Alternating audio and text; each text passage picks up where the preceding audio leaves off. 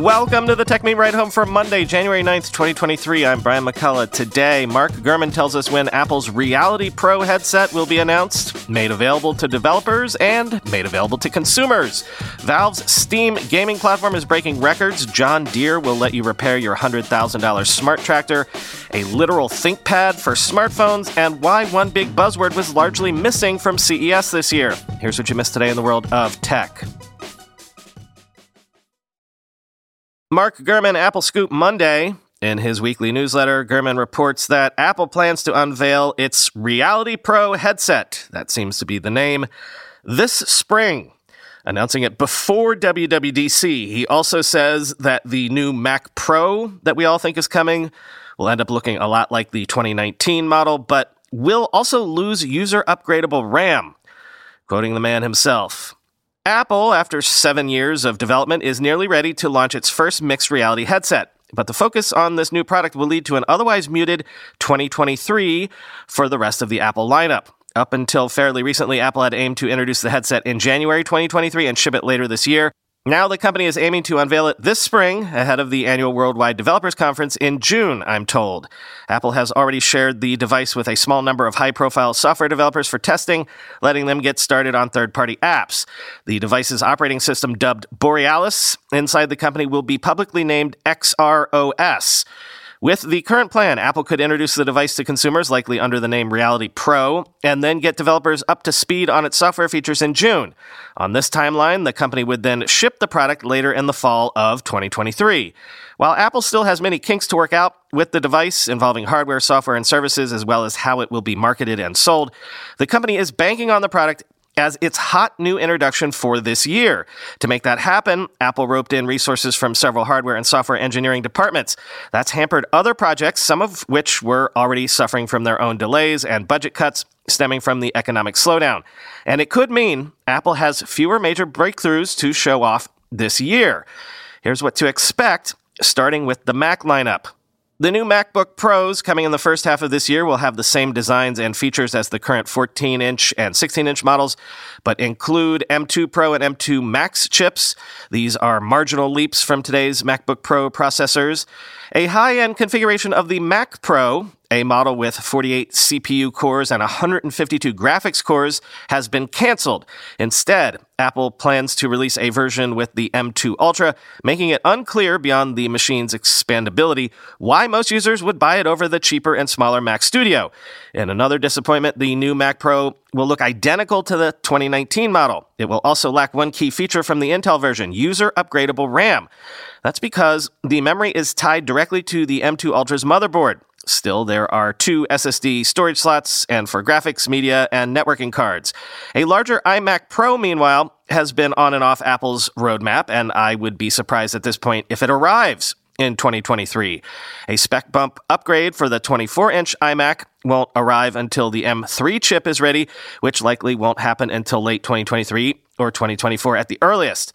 If there's any major saving grace for the Mac lineup in 2023, it's a planned 15 inch MacBook Air. A new 12 inch MacBook is no longer on Apple's near term roadmap, however. End quote.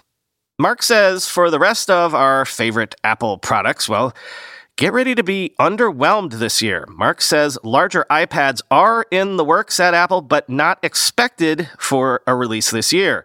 While updates to the iPad Pros will likely get new designs, don't expect those until 2024. Meanwhile, updates to the iPad Mini and iPad Air will come this year, but will largely be spec bumps. Same for the Apple Watch minor performance boosts at best. As for the iPhone, Mark says this, quote, "The new iPhone's hardware though could still be impressive. I'm told to expect the same screen sizes as the iPhone 14 family, but the dynamic island will expand to all four models. A titanium frame replaces stainless steel on the Pro models, and there will be haptic volume buttons. The phone also will switch to USB-C and faster processors." End quote. Really? That's meant to be impressive. I hope you can hear the sarcasm in my voice there.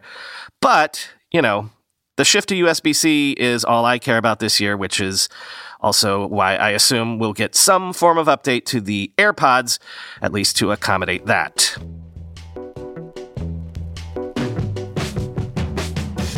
Valve's Steam platform claims it has crossed 10 million concurrent in game players for the first time ever on January 7th and recently exceeded 33 million concurrent online users.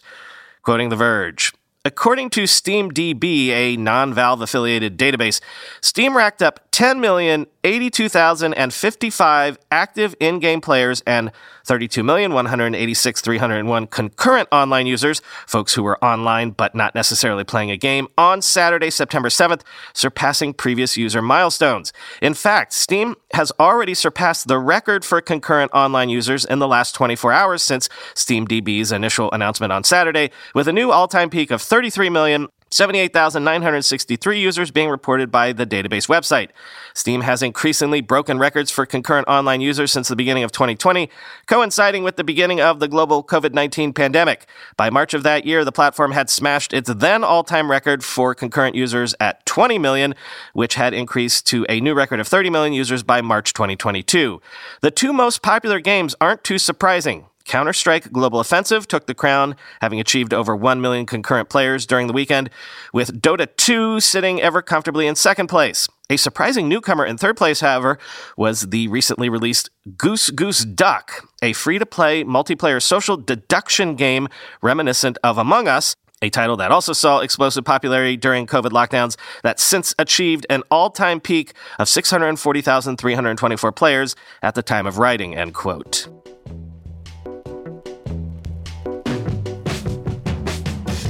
Super news if you like, you know, not being locked out of hardware you buy. John Deere has signed a memorandum of understanding with the American Farm Bureau Federation promising farmers the right to repair their equipment or to go to an independent technician.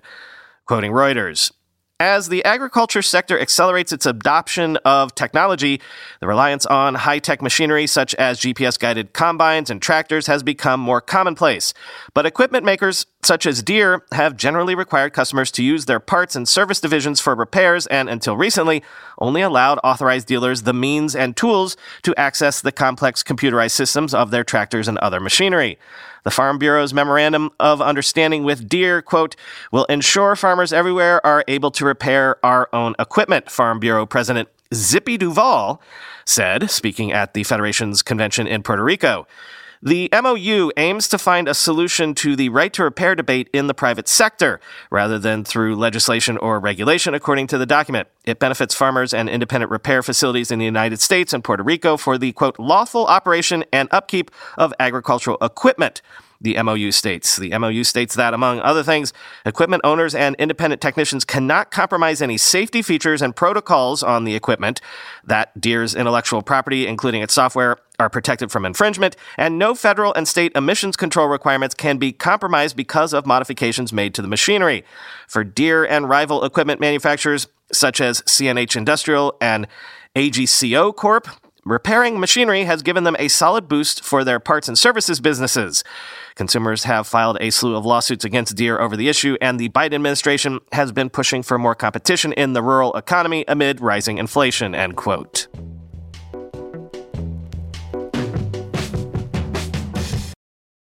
Sign Oh the Times, as Prince once said.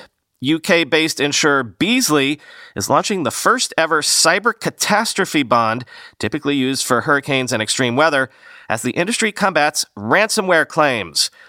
Quoting the Financial Times Catastrophe bonds work like normal bonds in that they give investors interest payments, typically at a floating rate in this market, and hand back the principal at maturity.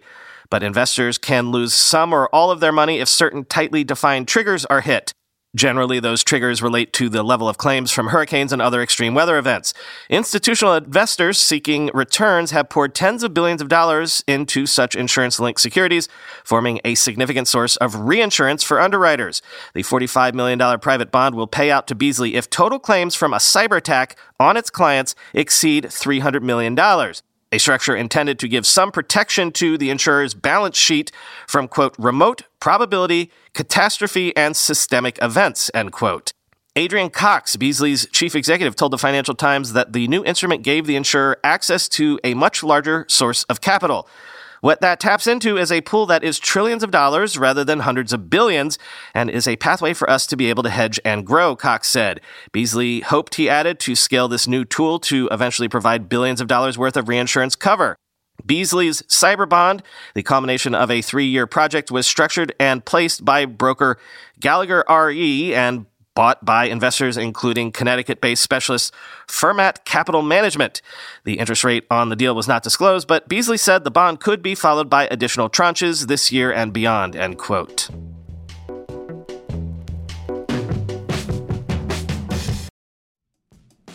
We all know there are things in life that you have to compromise on, but when it comes to your health, there is no compromise. So don't go back to that one doctor who uses your appointment to catch up on the latest headlines, their family group chat, their crossword puzzles, just because they're available right now or they take your slightly sketchy insurance.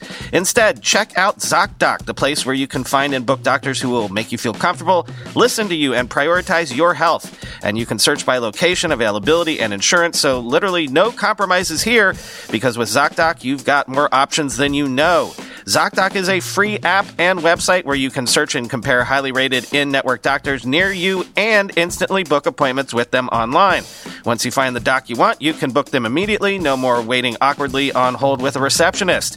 And these docs all have verified reviews from actual real patients. We're talking about booking appointments with tens of thousands of top rated, patient reviewed, credible doctors and specialists. I have personally used ZocDoc to find a podiatrist when I needed one for the first time ever in my life. Go to ZocDoc.com slash slash techmeme and download the ZocDoc app for free. Then find and book a top rated doctor today. That's Z-O-C-D-O-C dot com slash techmeme. ZocDoc.com slash techmeme. Let's be real for a minute. Most guys would wear a t-shirt every day of their lives if they could. The problem is that most t-shirts are not acceptable to wear at work or out on a hot date night. But today's sponsor, Cuts, has finally changed that. Cuts t-shirts are such high quality, wrinkle free, and so buttery soft that you can look like you're dressing up even when you're dressing down. Yeah, you heard that. Wrinkle free. You never have to substitute comfort for fashion ever again. If you see me in a t-shirt, it's likely one from Cuts. I'm also a huge fan of their AO five pocket pants. The right sort of step up from jeans without going all the way into dress pants, like literally my ideal Venn diagram of professional looking but comfortable feeling.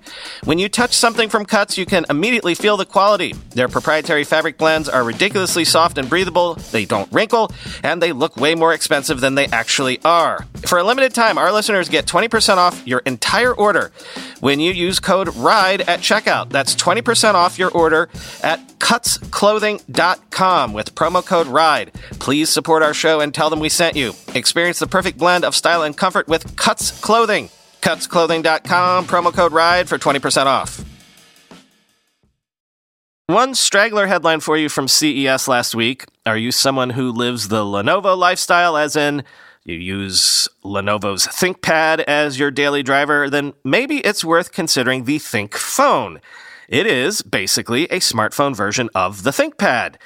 Quoting The Verge, the ThinkPhone has a Snapdragon 8 Plus Gen 1 chipset, a 6.6 inch OLED screen, a 5000 milliamp hour battery, a bunch of fancy enterprise security features, a phrase ThinkPad enthusiasts will certainly be familiar with, and two rear cameras, including a 50 megapixel stabilized standard wide and a 13 megapixel ultra wide, plus a depth sensor.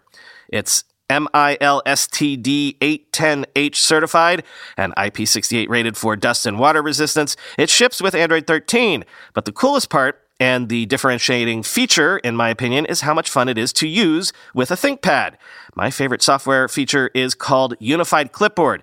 When you have this enabled, any photo you take, text you copy, documents you scan, or video you take with the ThinkPhone is automatically copied to a clipboard that your ThinkPhone shares with your ThinkPad. You can then paste that media instantly on your connected ThinkPad, which seems very handy for dropping photos into presentations and documents as you're creating them. This was fun to use and worked perfectly each time I tried it, and I did try many times. It was really fun. This unified clipboard feature is part of a whole suite of features called the Think to Think connectivity. Come on, that's cute. That connects the ThinkPhone and the ThinkPad. You can also drag and drop files, and the two devices can quickly discover each other and connect over Wi Fi while nearby. You can even use the ThinkPhone as a webcam while taking conference calls on the ThinkPad. The latter works with any video conferencing software, Lenovo told me, so it's not like some other fancy webcam features companies have come out with this year where your company's conferencing software of choice needs to decide to support them. Physically, there are some other touches that make this phone look blissfully ThinkPaddy the black textured back. Come on, you can't miss that similarity. But the most striking homage to Lenovo's premium business laptops is the red button on the side of the ThinkPhone, which isn't quite a keyboard nub, but you know what? It's close. You can map both a single and double tap of this button to shortcuts of your choice, which I'm sure some ThinkPad users who may, for example, have experience remapping some of the ThinkPad's unconventionally placed keyboard keys will appreciate. All in all, this phone seems like a fun idea to me. There are lots of ThinkPad lovers out there. Why not give them a phone to match? End quote.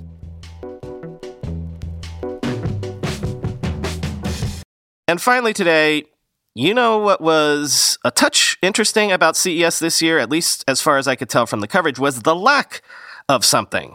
After years of hype, 5G seemingly took a back seat at CES 2023 as the industry seemingly focuses on laying the groundwork for all of that self driving car, AR, and Internet of Things magic that it's been hyping up for the last few CES cycles. Quoting The Verge. Why? It's not as if all of the things we were promised with 5G have come to pass. I don't remember getting into a fully autonomous vehicle to get my robot performed surgery. At best, what we have now is a slightly faster version of 4G. So why did the pep rally stop? For starters, we're all sick of hearing about it, and CES has a unique way of rallying around a technology one year and then leaving it for dead the next. How's your 3D home theater working out? Exactly.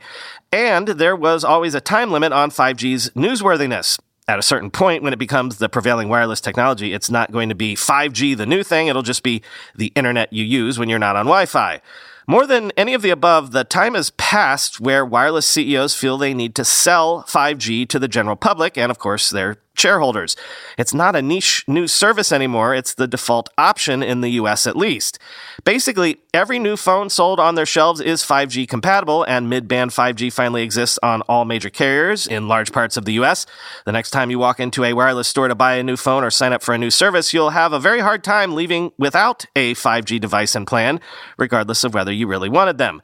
So now we have 5G phones in our hands, 5G networks are here, and not much has changed. Maybe the web pages load a little faster, but that's hardly robot surgery. What gives? The thing is, rolling out 5G is a long, ongoing process. The hype made it seem like all the good stuff was just around the corner, but truthfully, it was and still is years and years away. We're only now entering the phase of 5G development where the industry moves beyond mobile broadband improvements, all that talk of blazing fast wireless data you've been hearing about ad nauseum, and focuses more on laying the groundwork for things like self driving cars, augmented reality, and expanding Internet of Things in smart cities and industry. You know, all the stuff we were promised 5G would do. According to a couple of network executives that I talked to at the end of 2022, moving network functions closer to the end user will play a big role in unlocking these new capabilities. Even once the network capabilities are there, it takes time to build out an ecosystem that takes advantage of them. Verizon's Srini Kalapala, Senior Vice President of Technology and Product Development, describes the challenge. Quote, in the world of automotive, there's a lot of talk about 5G being able to allow cars to communicate with each other, allow cars and pedestrians to cohabitate in a given environment. But it's an ecosystem. Just having one car and one customer on the road doesn't work. You've got to get everybody on board, end quote. So yes, you may have a 5G icon on your phone, but the most transformative aspects of 5G are supposedly still in the works. That's a tough message to sell in a flashy keynote, especially when everyone in the room has access to the technology you're talking about, end quote.